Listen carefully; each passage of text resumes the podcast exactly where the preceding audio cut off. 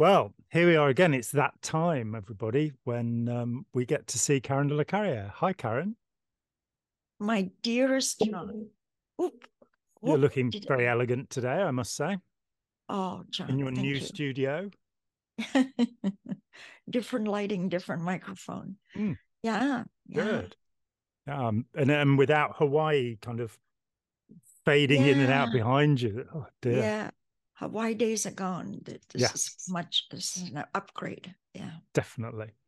So uh, we're going to talk about the um, perverse, bizarre sexual antics of the Scientology cult Mhm. um, and their attitude towards um, sexual privacy and um, sexual relations in marriage. When we were talking before, I think you put it very well when you said that it's not usual if you're a member of a religion for the church to be the third person in the bed with you. And so we're talking about the case of, of a woman who are called Ramana Dienes Browning Mm. or Dines Browning. I'm not sure which way around that would be.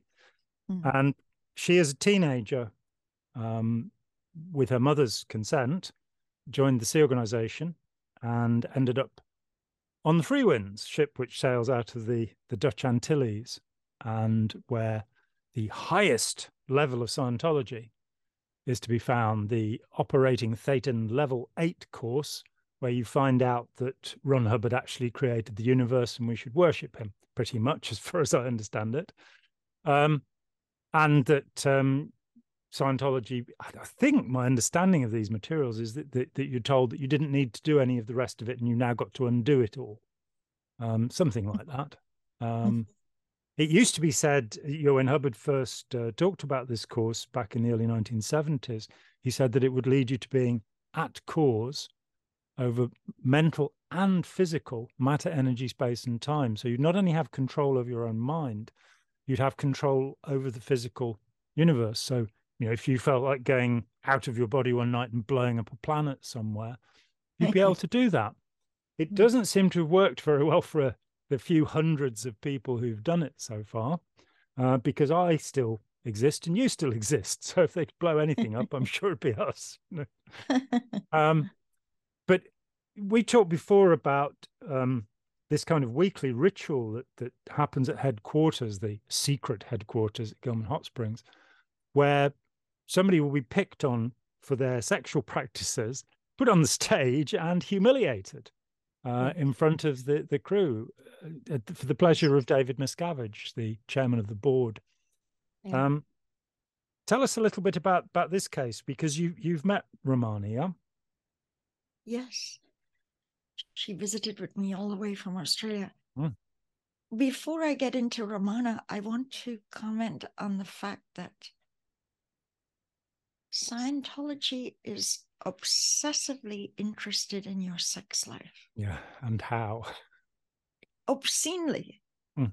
If you just walked in and they're trying to get you to join staff, look at this. I sent sent this. Look at this. They want to know every sexual activity you've ever had. You're supposed to write up time, place, form, and event. Who did you have sex with? How long did it last? What position were you in? What toys did you use? What fantasy did you have in your head? Did you have an orgasm? How long did, was the orgasm? I mean, How much semen did you ejaculate? it, it it is beyond belief. You know, there are religions that seem to be a little off. Mm. You know, like the holy rollers talking in tongues, like you you get the you know rolling on the floor. You get uh, Snake you know- handling. snake, handling, Mm. snake handling, and they seem a bit off, Mm. but they don't try and zero in to finding out your whether you masturbated last night or not, and and then beating up on you to find out well when did you masturbate. This is this is this is beyond obsession. It Yeah. is it, it it's obscene, really. And Ramana poor girl in the Sea Org at what, 15, 16 years old? She did go to the Daily Mail. Hmm. I helped with that. and and told her whole story. Hmm. So before any audience think, oh God, Jon and Karen are talking about some private stuff. No, mm. Ramana wanted the world to know all about this. Isn't yes, we, we have not seen her pre. told the Daily Mail. We've not seen her pre-clear folders, and and we won't be releasing her ethics files or anything like that. This is exactly. because she wants, yeah, she wants the world to know and and this is she's not the only person who's been treated this way this has become a commonplace i wanted to say that often what happens in in a, a cult group is that the the imbalance of the leader is found within the teachings and so you have somebody like say um, the man who called himself the supreme being bhagwan mm. uh, sri rajneesh uh, mm. more recently known as osho the buddha and he formed a, a group in Pune, India, where um, people would be locked in a dark room, a mass of people, and ordered to beat each other or ordered to have sex as a as kind of writhing mob of people. And this, I think, speaks to his inadequacy. Um, perhaps physically, he was a slight man. He was he was not a particularly masculine or built man, and to to something in him. Now, with with Ron Hubbard, there's definitely the idea that that he had a certain degree of sadism. You know, the story about him getting Charlie Riesdorf and somebody else whose name I don't remember to push a peanut with their noses around the the deck of the Apollo ship. This while the crew watched this kind of humiliation. But David Miscavige has has stepped this up significantly. That mm. there seems to be, you know, you know, the psychopathology of David Miscavige, who who I think could have had a career as um if his his lovely father Ron Miscavige had not taken him to East Grinstead. I think David Miscavige could have been a, a street tough gang leader in Philadelphia, and I think he would, mm. would have been very suited to that as mm. as a profession. Instead of which, he's the head of a multi-billion dollar group which has achieved religious status around the world um, and is getting people to basically open the bedroom door and mm. you know putting them in a position of, of weakness. Because of course we don't know anything about his sex life. We don't even know if he has a sex life. We're told that he has a, a communicator who works closely with him. Um, but his wife shelley has been missing for quite some time.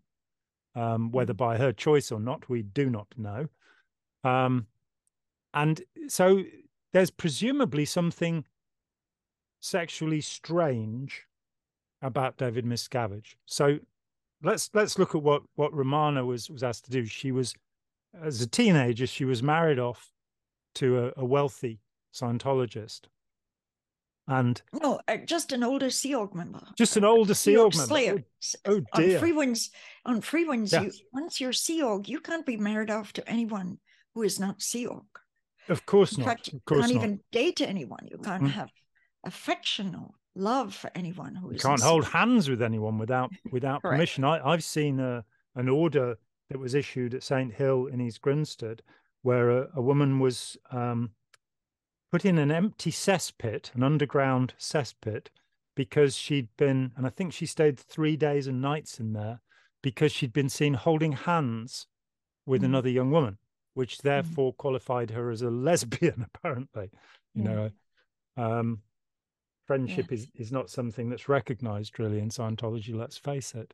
So she's married off to somebody older, and then there's a complaint that he's had to masturbate because she is not pleasuring him. Well, it came up in his sec check in his thing that his he, security they, check, which which you should perhaps explain for masturbation. Yes, yeah, masturbation should perhaps explain fixation. that in mm. Scientology, but for those who've not had the misfortune to be involved with it, that there is a, a machine called the electropsychometer, which is a, a Wheatstone bridge to anybody who's and Jeffrey and I have done some progress, some uh, shows about how this thing works. Hubbard, him, you know, they get very offended when you call it a lie detector, but I know of at least two places where Hubbard called it a lie detector.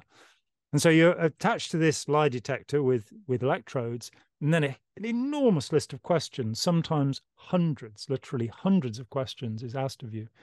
And this is called um, a confessional. It's called integrity processing. But when it was first released in the late 1950s, it was called security checking. And it's a way of seeing if you're of any potential danger to Scientology.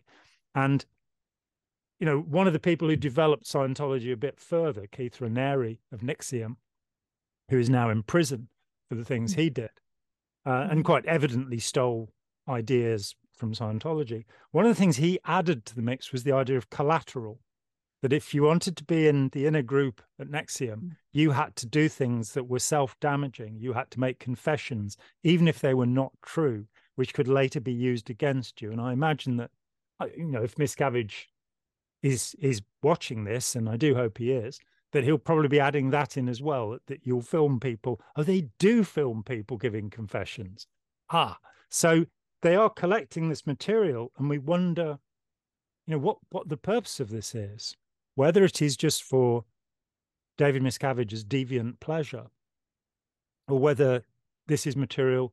Yeah, I've certainly met a number of people over the years who've had terrible information about Scientology, but were unwilling to to go public because Scientology knew all about their sex life.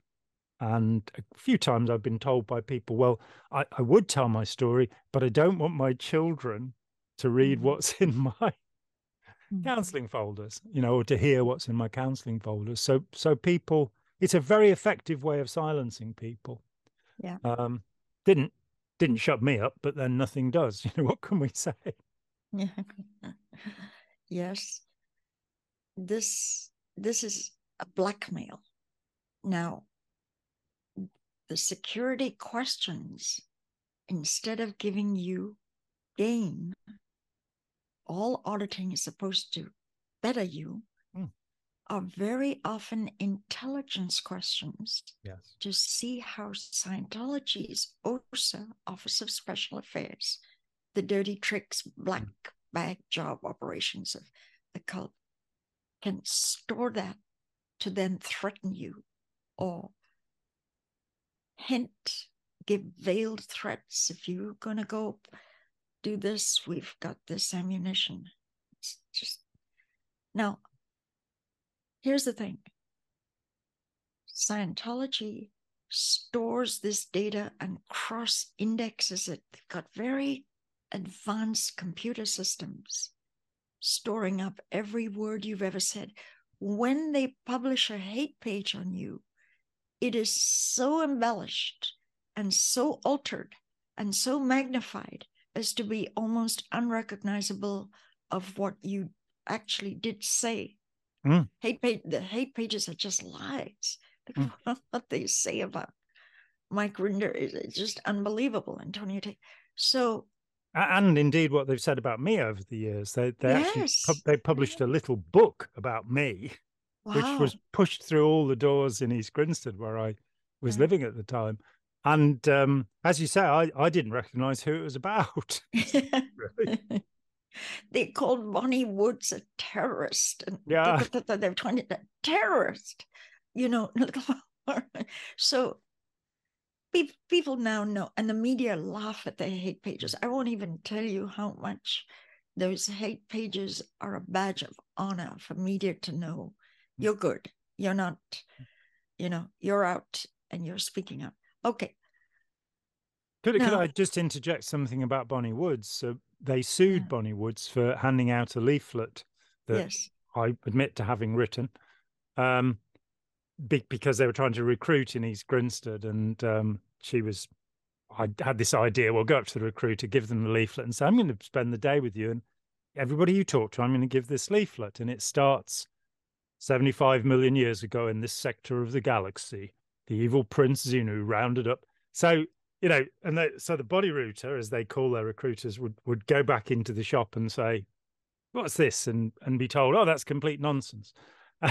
but they closed. we closed two of their places down in a matter of weeks using this technique, and I'm amazed that it's not been picked up elsewhere. Um, because uh, anybody that's seen the so-called OT3 material about Xenu and the body thetans now has to have a class eight auditor. So it means if they're in the Sea organization, they've got no chance of having their heads messed up with Scientology auditing.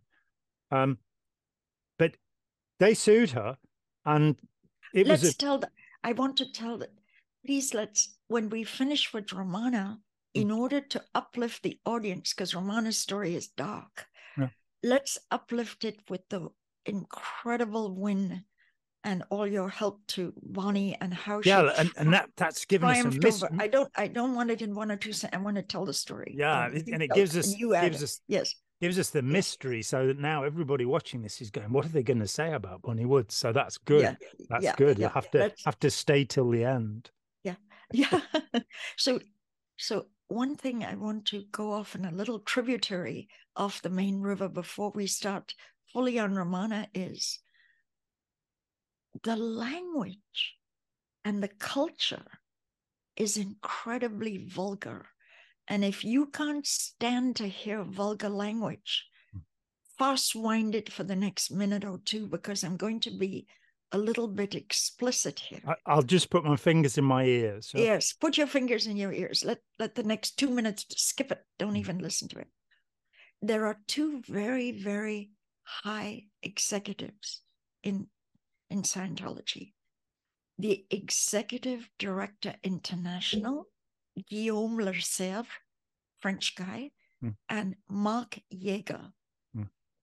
commanding officer of CMO. And, but he used to be, when the RTC had inspector generals, he was inspector general admin. He's always been way up there.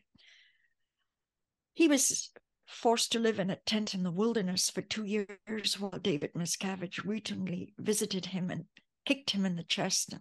Just a, anyway, this is what David Miscavige said to these. You can barely get higher. These two executives reported to little else but him. Hmm. And he said, the only expansion Mark Yeager knows is his cock in the butt, in the anus of Guillaume Lesevre. Now he ran this homosexuality, taunting them. Hmm. These guys were heterosexual; they weren't even. But his his hatred of homosexuals. Hmm. Oh, the homophobia in Scientology. Homophobia. No. Yes, it is. It is. It has been for years. Hmm. They Starting want gay, they want gay money though. They don't want to lose out if you're gay to not get your cash. Mm. But they try to audit or counsel the gay out of you. Mm. Because Ron Hubbard said that all homosexuals are covertly hostile, that they all have unexpressed resentment to everybody around them. Um, that, that, and that's an, an aspect of the scripture of Scientology, the inviolable scripture of Scientology. Um, so, I mean, Paul Haggis, the reason he left was because one of his daughters is gay, and he yes. eventually would not accept, you know, what was being said behind the scenes about gay people, even though, you know, of course, one of their most famous adherents, John Travolta, is is a gay man. Yeah. Go figure. Well, here's the thing. Here's the thing. Every time Miscavige wanted to control Mike Rinder further. His book clearly mentions this. He would send him vile instant messages by text mm. saying, You suck cock on Hollywood Boulevard. This was the way he, he got it over and over and over. This is a guy who wants to be recognized as the Pope of Scientology. Mm but his foul language would just and and and again look at the sexuality in all of this. Mm. we're looking at how scientology views sex. Mm. it uses it in, with hate. Mm. if you get pregnant in scientology you are coerced to abort. No babies. If you're in the organization yeah. Yeah. Absolutely. so right and that's something that that started with Miscavige. That's not an aspect of Hubbard's version of Scientology. And of course, the the rule keeping Scientology working is that nothing that Hubbard said may be changed. But Miscavige has actually changed quite a lot. And one of these things is that people who are in the SEAL were allowed to have children. And Miscavige realized that it was costing too much money. And because they neglected the children, and there are many stories of awful neglect, the, the ranch down in Mexico they ran, which had scorpions in it, the um, you know over here in England, there was a situation where 80 children were being looked after by one adult, and a little eight-year-old boy drowned.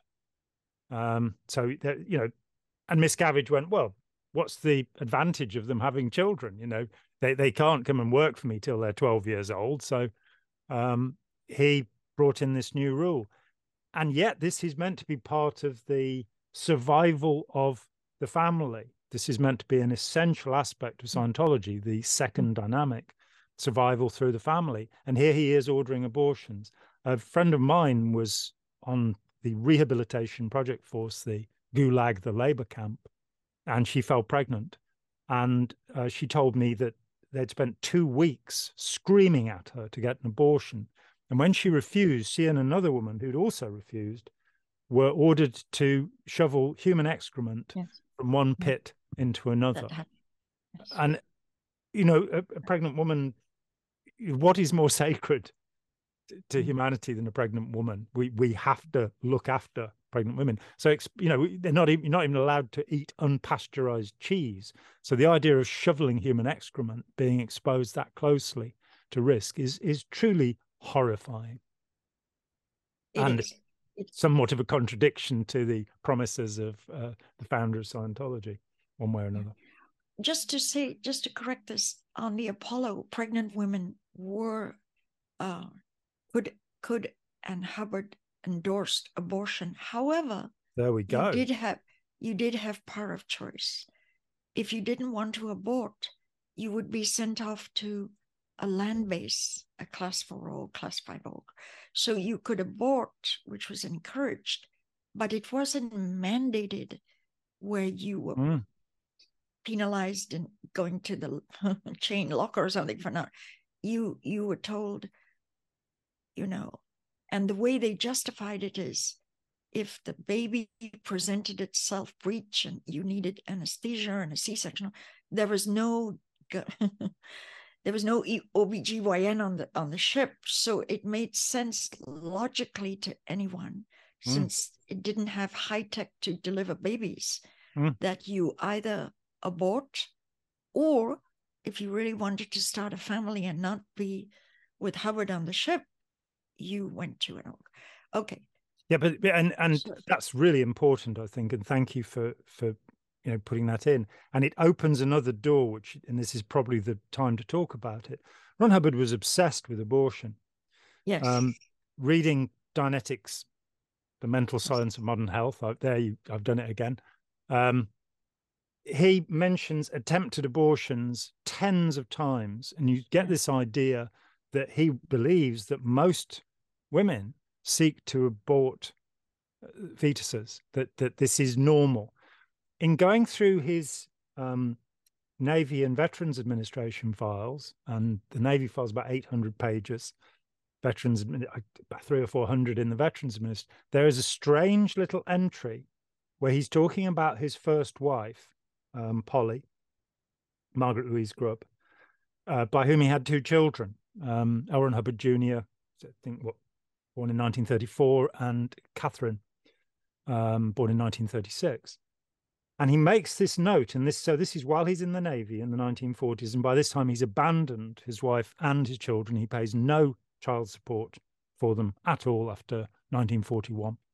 Um, but there's this strange little note about his wife having had, I think it's nine spontaneous abortions.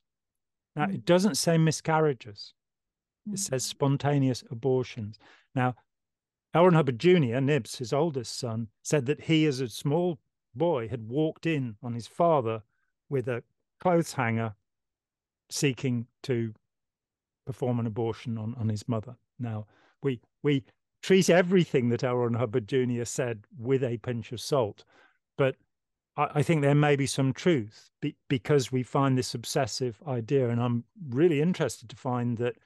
So you'd be sent, you might be sent to St. Hill or you might be sent to the advanced organization in Los Angeles, but you couldn't be um, on the ship because, you know, L. Ron Hubbard had worked out that it it was not you know how are you going to have babies on on on board that ship anyway i mean the can the, uh, deplorable conditions you mentioned mike rinder's excellent book a billion years and his description when i first interviewed him which seems like a very long time ago a year or two back i was you know and i've spent 40 years studying this thing since i left it and i've interviewed hundreds of people over that time but he still shocked me with his description of the men's dorm aboard mm. the Apollo.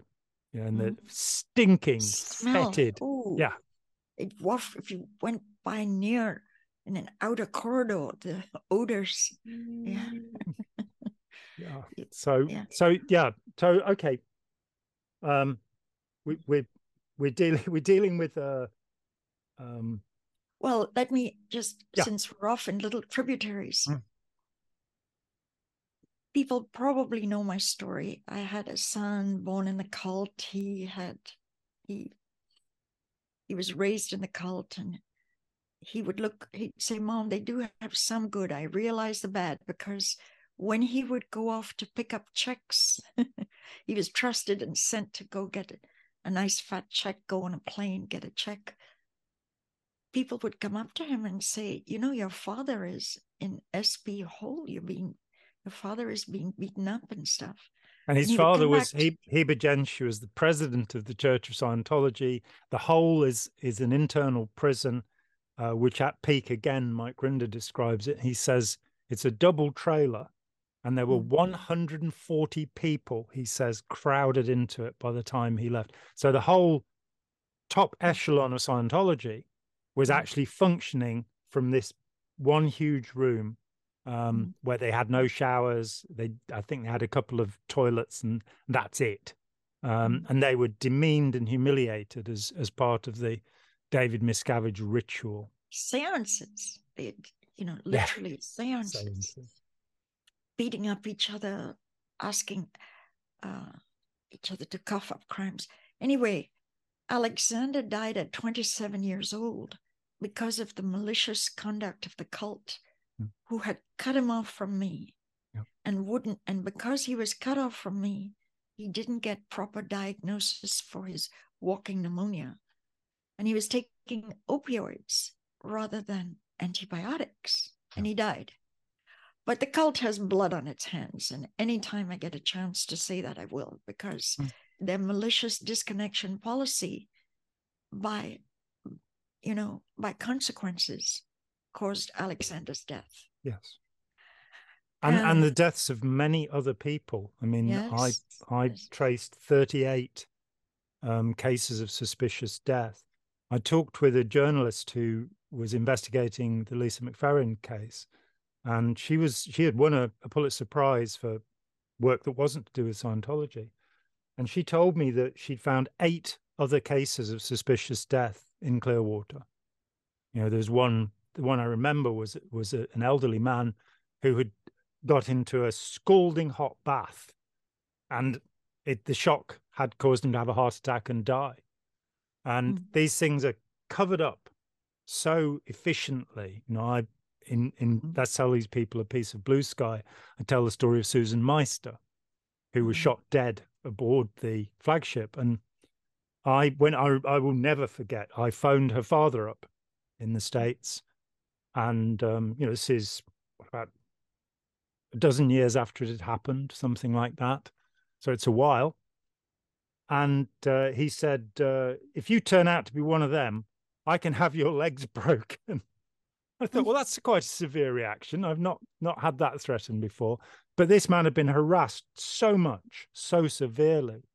Um, so in her case, um, it it was said that she'd shot herself. He was a weapons expert, and the gun involved, he said you couldn't shoot yourself with it. The, the barrel was too long.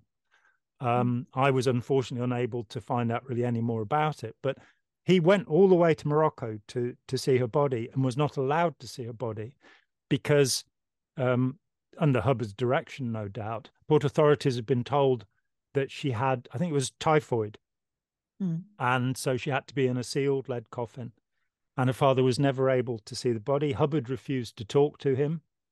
And then the Guardian's office, bless them, started harassing him to to silence him, to shut him up. So, you know, by the time I came to him those years later, um, I'm happy to say that he told me the whole story from his perspective, and um, I had enough documentary evidence to to see that this poor young woman had had some kind of manic episode, um, Mm. and you know what led to her death, we still don't really know. But I think what I do know is if that she hadn't been aboard that ship, she'd probably have lived. It mm-hmm. was, you know, the proximity to Hubbard and the terrible environment there. I dearly wish you would do an interview with Janis Grady. Janis will give you the other side of the story of Susan Meister, plus other Apollo facts. Mm. I'm happy to. You- I'm you happy to ask talk with her. Yeah. Yeah, I, I think you should do a video. Mm. You really get some. Janis pulled no punches in her books on Hubbard's mm. maniacal temper tantrums, which Yeah. would shake the entire thing. Anyway, uh, yeah. So, so my son died, but before he died, his wife Andrea got pregnant, and she was coerced to abort. She worked at Celebrity Center down the road in Hollywood.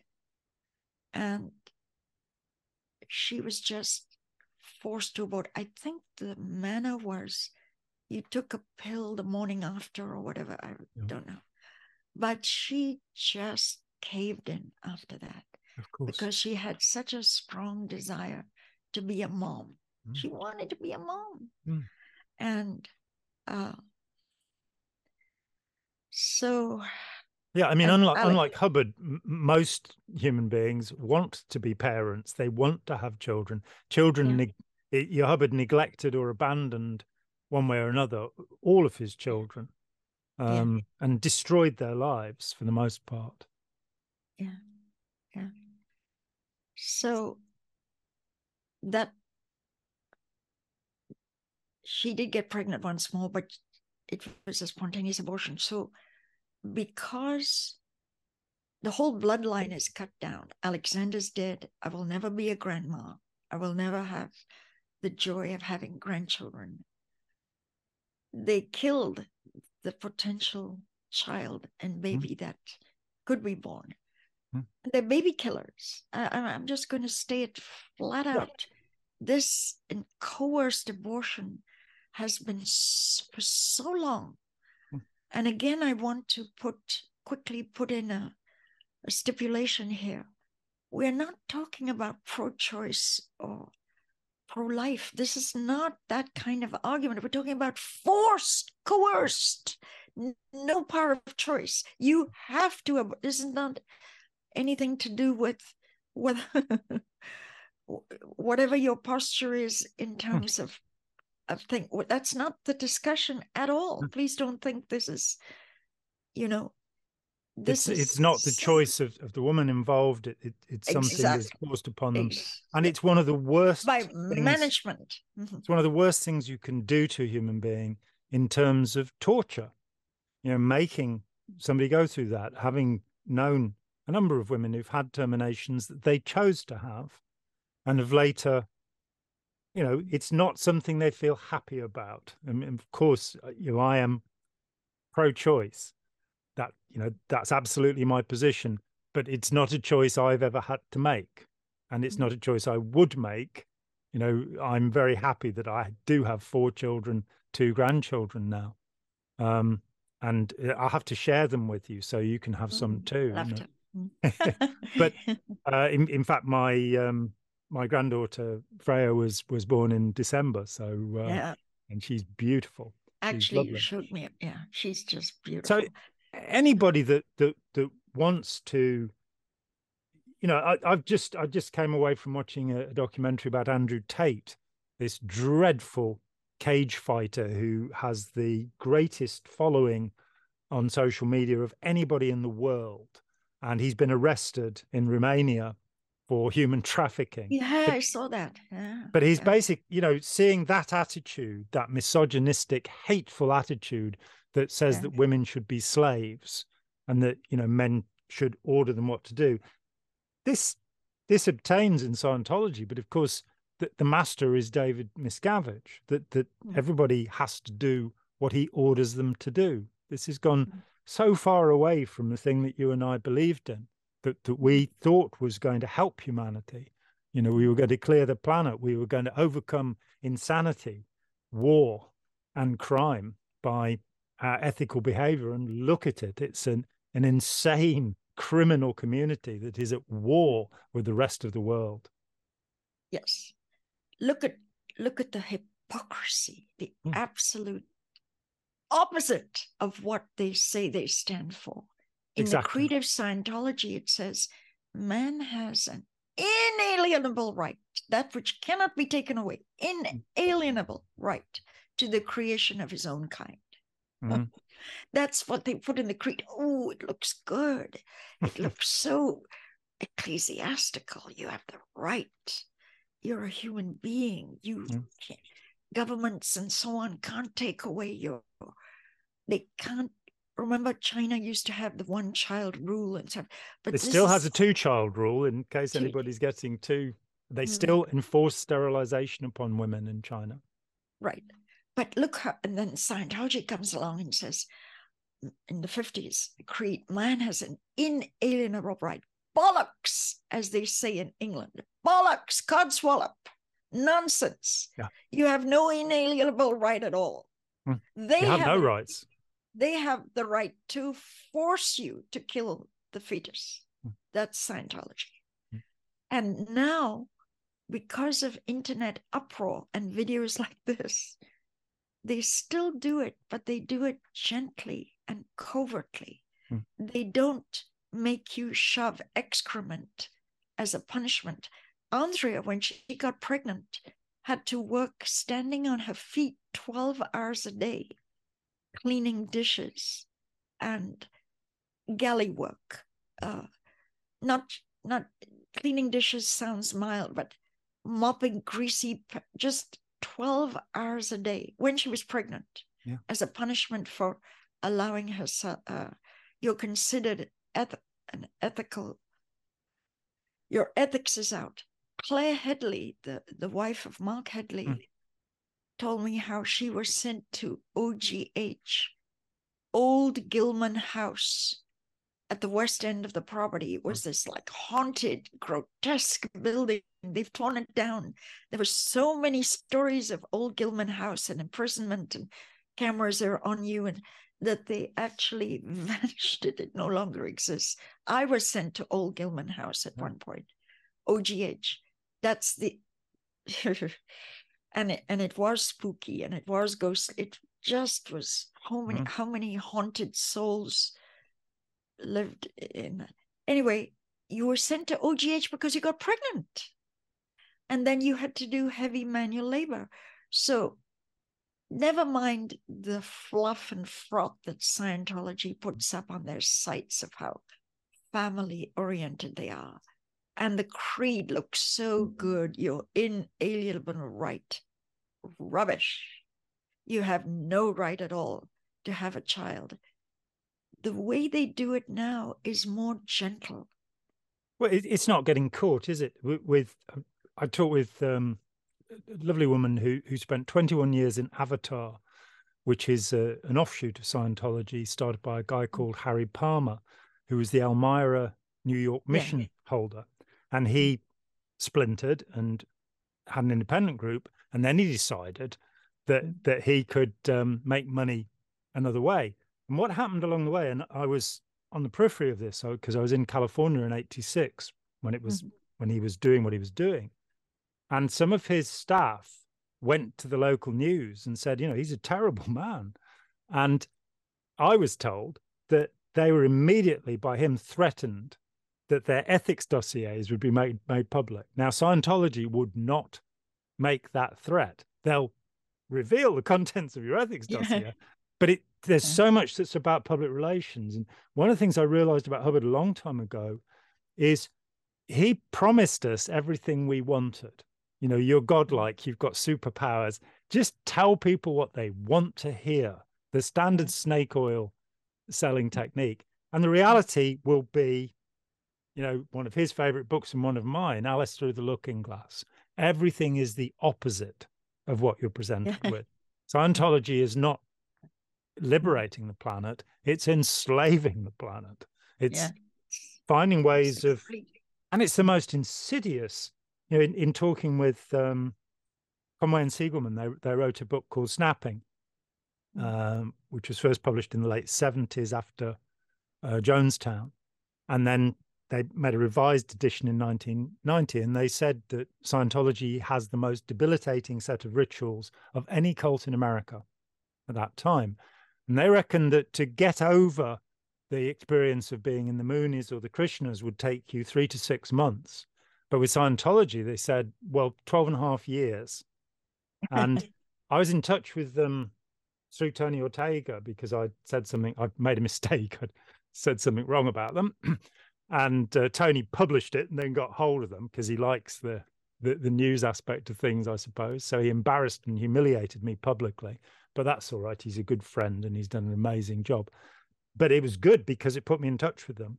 And I said, when you said 12 and a half years, that was guess, wasn't it? Because I've come to the conclusion that unaided, most people do not recover from Scientology because it is so much more invasive than anything else. If you do transcendental meditation, yes, you'll listen to hundreds of hours of boring talks and you know the same kind of thing that all groups hand out, but you'll only do two techniques. You'll do the chanting the name of a demon or deity, the transcendental med- meditation. Uh, and you're not meant to know it's a demon or deity that you're um, invoking while you're doing it. So that's a bit of a secret. Sorry, I've let that out. Or you do the the hopping, you know, the the uh, the flying bit. We, you know, I interviewed a woman who fractured her coccyx doing this. Mm. Um, I interviewed a man who had tunnel vision after years of meditation in transcendental meditation, but you've only got two techniques. In Scientology, you've got 2,000. Yeah. And then you get to the language, you know, in, in transcendental meditation or the Rajneeshis, you'll learn a few Sanskrit words, you know, which is all fine. You'll learn how to do a puja, a little ceremony, what have you. Scientology, two 600 page dictionaries of this yeah. loaded language, and your internal reality is distorted so that the way you see the world changes. I was talking with Mike Rinder earlier today, and he said that we were talking about how he'd kind of decompressed from Scientology. Mm-hmm. And and then he was saying that um you re- he'd real one of the first and important milestones was realizing that the outside world, what what Hubbard called the WOG world, and that's a word that where I live is like the N word. So yeah, have to be a little it's bit a slur. It's, it's a, it, it means somebody who's not white. You know, that's what it means in in British English. Um, and Hubbard picked the word up delight quite delightedly because he was a terrible racist. Um, mm. And it then becomes all non-Scientologists are wogs, raw meat, dead in the head wogs. Yeah. And Mike was saying that realizing that actually there were you know, kind, considerate, decent people yeah. in the outside world. And it shows how far the internal reality can be twisted mm-hmm. so that you're, you know, I, I talked with a woman who was 20 years inside and she'd gone on a, a leave of absence um, because her, her mum was having surgery. And she told me about walking around the supermarket and feeling really sorry for all of the wogs because they don't have the spiritual freedom. This is a woman who said that she usually got two hours sleep a night. 5 mm-hmm. hours was really good. And she's eating rubbish and she's being shouted at. And she is pitying the people walking around the supermarket who actually have so much more liberty than anybody who is in, you know, Scientology. So that changing the way you see the world, which is such an important aspect of mm. mind control, so yeah. that you start agreeing with it. I mean, Lawrence Wright um, in Going Clear said that he couldn't understand why it was that when the Los Angeles raids happened, the largest raids in the history of the FBI in July 1977 in Washington, D.C. and LA, the Rehabilitation Project Force, the people who were like imprisoned in Scientology, just waited to see what would happen. They, they didn't run away. And he didn't understand this, which said, ah, you have to understand the mentality. We have ways here of making slaves, as L. Ron mm. Hubbard said. I think he elsewhere said willing slaves. Mm. And that is that's the the horror of this that you know with human trafficking which is a commonplace in scientology unless somebody says i've been trafficked and even when they do i think the headleys did try and bring a case based on that then you know if you are under the influence of somebody else you won't protest about them. So you know a spouse who is being beaten won't complain to the police because the internal reality has been shifted. So they think that their spouse loves them really, but they have this terrible temper or you know what mm. have you, and things are justified. That things justifications. That, yeah, mm-hmm. justifications. Justifications. There's a rationalization yeah. of everything that happens. Larry Wright even covered how um, it was just amazing to him in the story of musical chairs, where this bizarre incident in the middle of the night, David Miscavige had chairs and everyone had to grab a chair when the music stopped. The He's music... an overgrown child, isn't he? Let's face it. You know. Well, no, I hate that word child. Child, yeah. children Sadistic child, imp. Yeah. Yeah. Yeah, yeah children have an innocence about them. They're not maliciously vile and evil. Uh, Larry Wright couldn't believe that people were fighting to stay, that were knocking each other off to stay in that hell. Mm. He Not to be like, offloaded. incomprehensible yeah. to him. All right, should we get back to Ramana's story? Why this... not? Let's do that.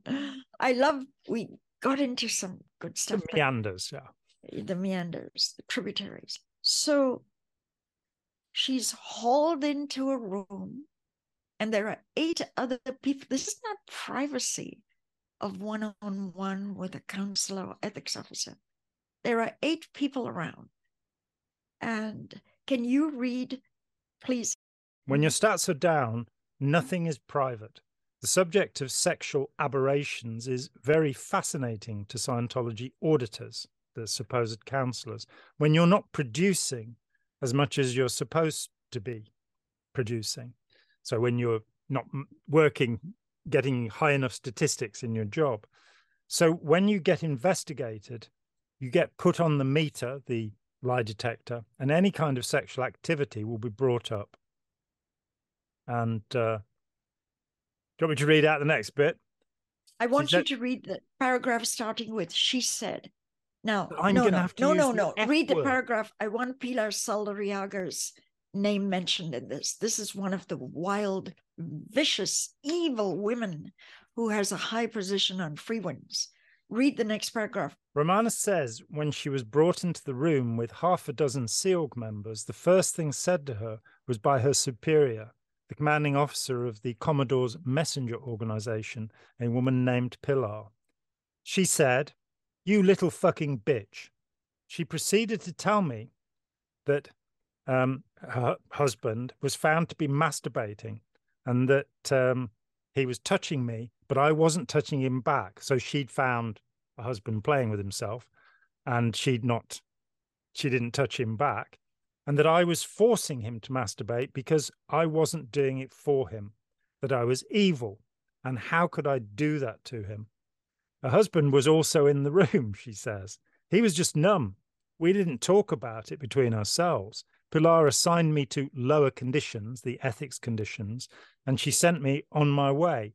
I can't remember if I was sent to the engine room, but I think I was. So on some occasions, she was sent to the engine room, this punishment of, you know, being in the filthy, sweaty um, place where you, you're by the, the engines, which, which will be you know, noisy and horrible. Um, yeah, and so she says that she was uh, assigned the condition of treason. You have these uh, bizarre ethics conditions in in Scientology. Um, So Ramana went to the Daily Mail, and we're going to put the link there. Yeah. And Ramana talks about how she would get 12 hour, 14 hour scraping metal in a dark, no daylight engine room where girls would go unconscious. Yeah. Here's the hypocrisy of Scientology pretending they will get you out of trauma. They will solve and dissolve traumatic incidents, Mhm. but they make the traumatic incidents. Yeah. They give you engrams. They're masters at cruelty. Hmm. So Ramana had a lot of engine room assignments. And she'd say the celebrities were up there, the, the wealthy people. Tom Cruise was scoop- dancing all night. Yeah, they would s- do scuba diving and they would eat luxury food. And then down, further down in the bilges of the ship were Sea Org members with sleep deprivation, not eating, passing out, literally going unconscious, cleaning their own crap in the bilges. This is all in the Daily Mail. Mm.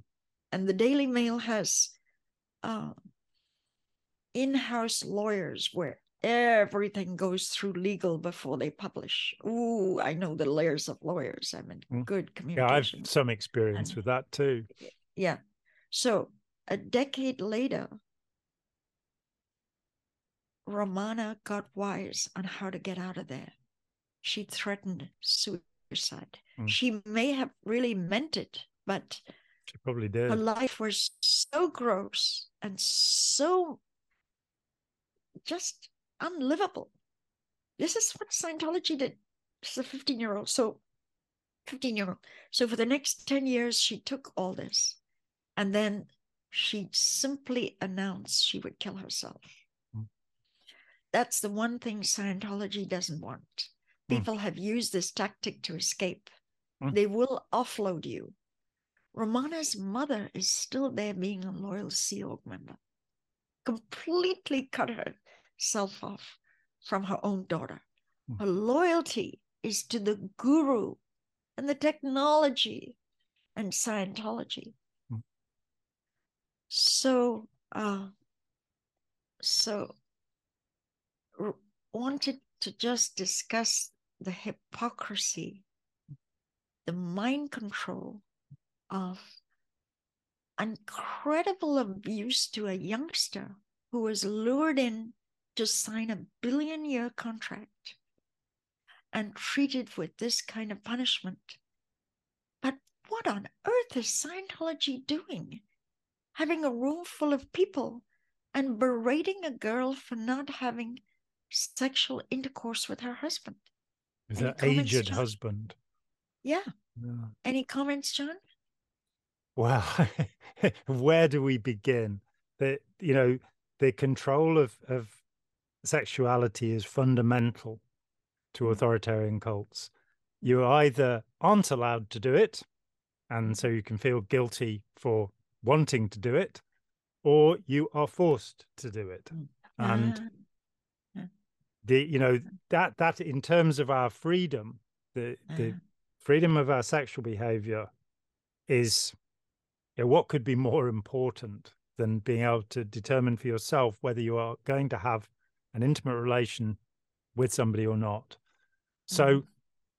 then and the, the difficulty comes when i first left scientology uh, and and it left me i kind of went i don't want to do this anymore um though i was the middle of the uk independent movement so it was a bit confusing for me but I started trying to get some model where, you know, some metaphor, some way of understanding this. And I started to think about, I was reading a lot about animal behavior. I, at that time, you know, as a good Scientologist, I wasn't going to be reading any psychology. Since then, I've wised up as to why you're not meant to be reading any psychology, because um, you might find out what the game is. Um, so I looked at animal behaviors and I suddenly the penny dropped that that the Scientology procedure with the Sea organization, particularly and with staff members, is taming and breaking people. Mm. It's basically Mm. pushing them to the point where Mm. they will submit. Um, my very dear friend Steve Hassan says that when he was in the Moonies, the two years he was in the Moonies, and he was fairly high up fairly quickly, um, that, that he would quite happily, if somebody had given him a gun, he would have gone and shot anybody that, that Moon had told him to shoot. He would have shot himself. He would have given his own life up. And yet he was, uh, you know, he was in in college. He was highly educated. He came from a loving, supportive family, um, and you know, were very moderate in in their views.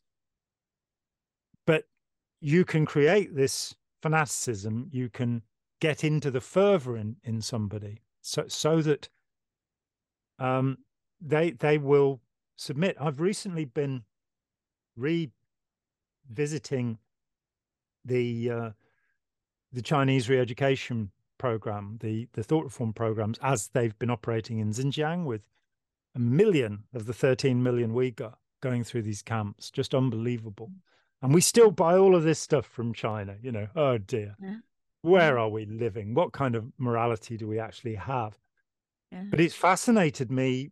Um, I've just read a book by a professor who's um, examined the the process as it went on, and generally in the West, we think about what remarkable work that Robert J. Lifton or, or Edgar Schein did looking at these programs, Margaret Singer.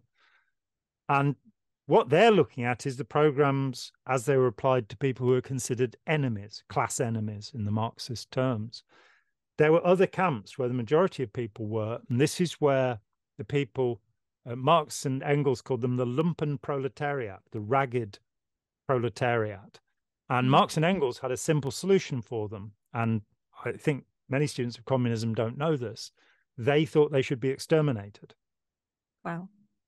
Um, Mao had a different view. And the view was that, that they had been forced into their situation by the class enemies. And so, therefore, they should be rehabilitated. And looking at the processes that they're taken through, mm.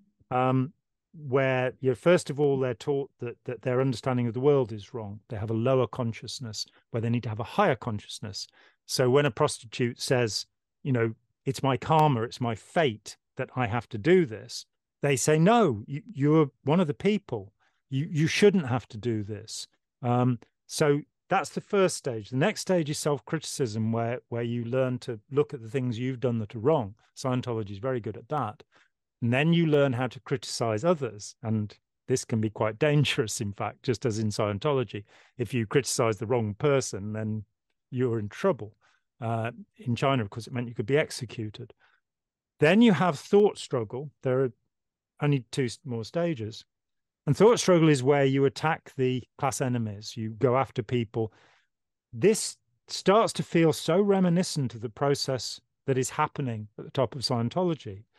And the final stage is reform through labor. So the Xinjiang camps we're told are empty because the people have been through the thought reform process. They've been denied their religion, they've been denied their cultural identity, their children have been taken from them and forced to learn Chinese, um, rather than you know, and, their religion taken away from them, uh, on the grounds that they're terrorists. These children, and then we find them put into this situation of reform through labor. So the Xinjiang population are the people making your iPhones.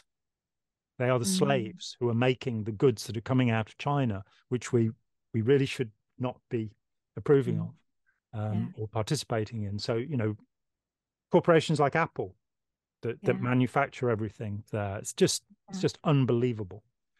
Scientology is these are processes that Mao and the Russians before they're natural processes. They're ways of rendering a person helpless.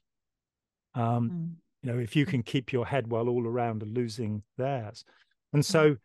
by attacking your privacy, by taking away your private thoughts, the Chinese camps they get you to sign confessions all the time. So again, this no it's process. Robert J. Lifton called it the cult of confession humiliating people publicly, diminishing them, making them, belittling them, making them smaller and smaller so they become more and more controllable.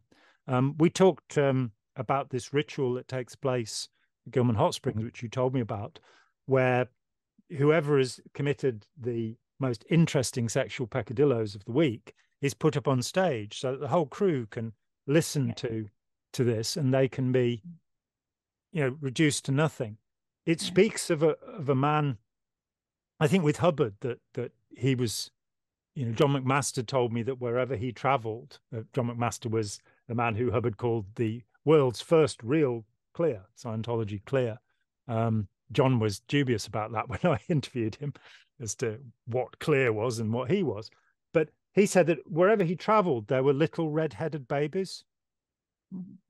and then I think something catastrophic happened to Hubbard, probably around the time of the mid 60s with the forming of the Sea Organization. I think he became impotent. Mm. And therefore, he started to.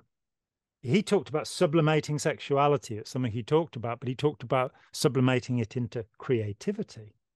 Mm. But it is much more usual for somebody to sublimate their sexuality into sadism and in, mm. into humiliating, having power over others. And so I have mm. deep suspicions about David Miscavige's uh, sexual potency. And um, there, there is something seriously wrong. As, as a way of controlling somebody, you control, as Steve Hassan says, their behavior, the information they receive, what they think and are allowed to think, and how they feel their emotions. And this, as emotional control goes, this is the pits. This is pushing you right down um, so that you will do as you're told, so that you will submit to the will of the tyrant, the authoritarian, the bully who, who's in charge. Yeah. Yeah. You know, Jon, I, the well spoken, very, very well spoken. This is a caution to the world.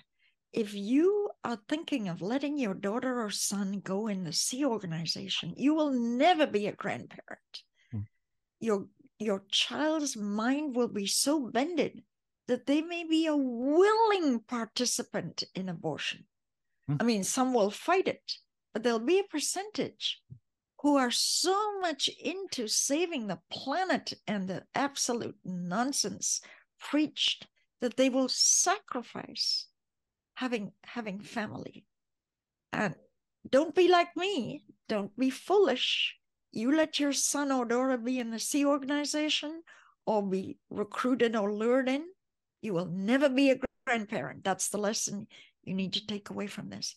Jon i do want to give bonnie and you a full I don't want to just tag it on at the end of this. Okay. So and, now and everybody, you're going to have to wait till next. Yeah, so I have to, exactly. I want to give tremendous acknowledgement to Bonnie, to you, to to mm. tell mm. Alan and Overy the whole story, mm. just mm. make it a snazzy thing. So we are already, uh, we already know uh, what we're going to do next. Yeah. Jon, it was a lovely thing. I do have to run. Mm. You were just brilliant as always. Very, very good stuff good stuff. And um, thank you. Thank you. Please stay with us. Please uh, do a Patreon or send Jon and something. Just if you feel you got something out of it, put in. It doesn't matter the amount, just give an acknowledgement. Hmm. All right, everybody. I'm going to sign off and say goodbye. Love you, Jon. Love you Lovely too. to be with you once a month. Yeah. Okay. Bye bye. Thanks, everybody. Bye bye. Hi, Jon here. Thanks for watching.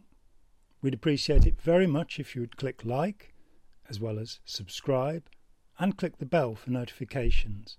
Every dollar helps, and we welcome new patrons on Patreon, or you can make a one off payment with any currency through PayPal. Thanks so much.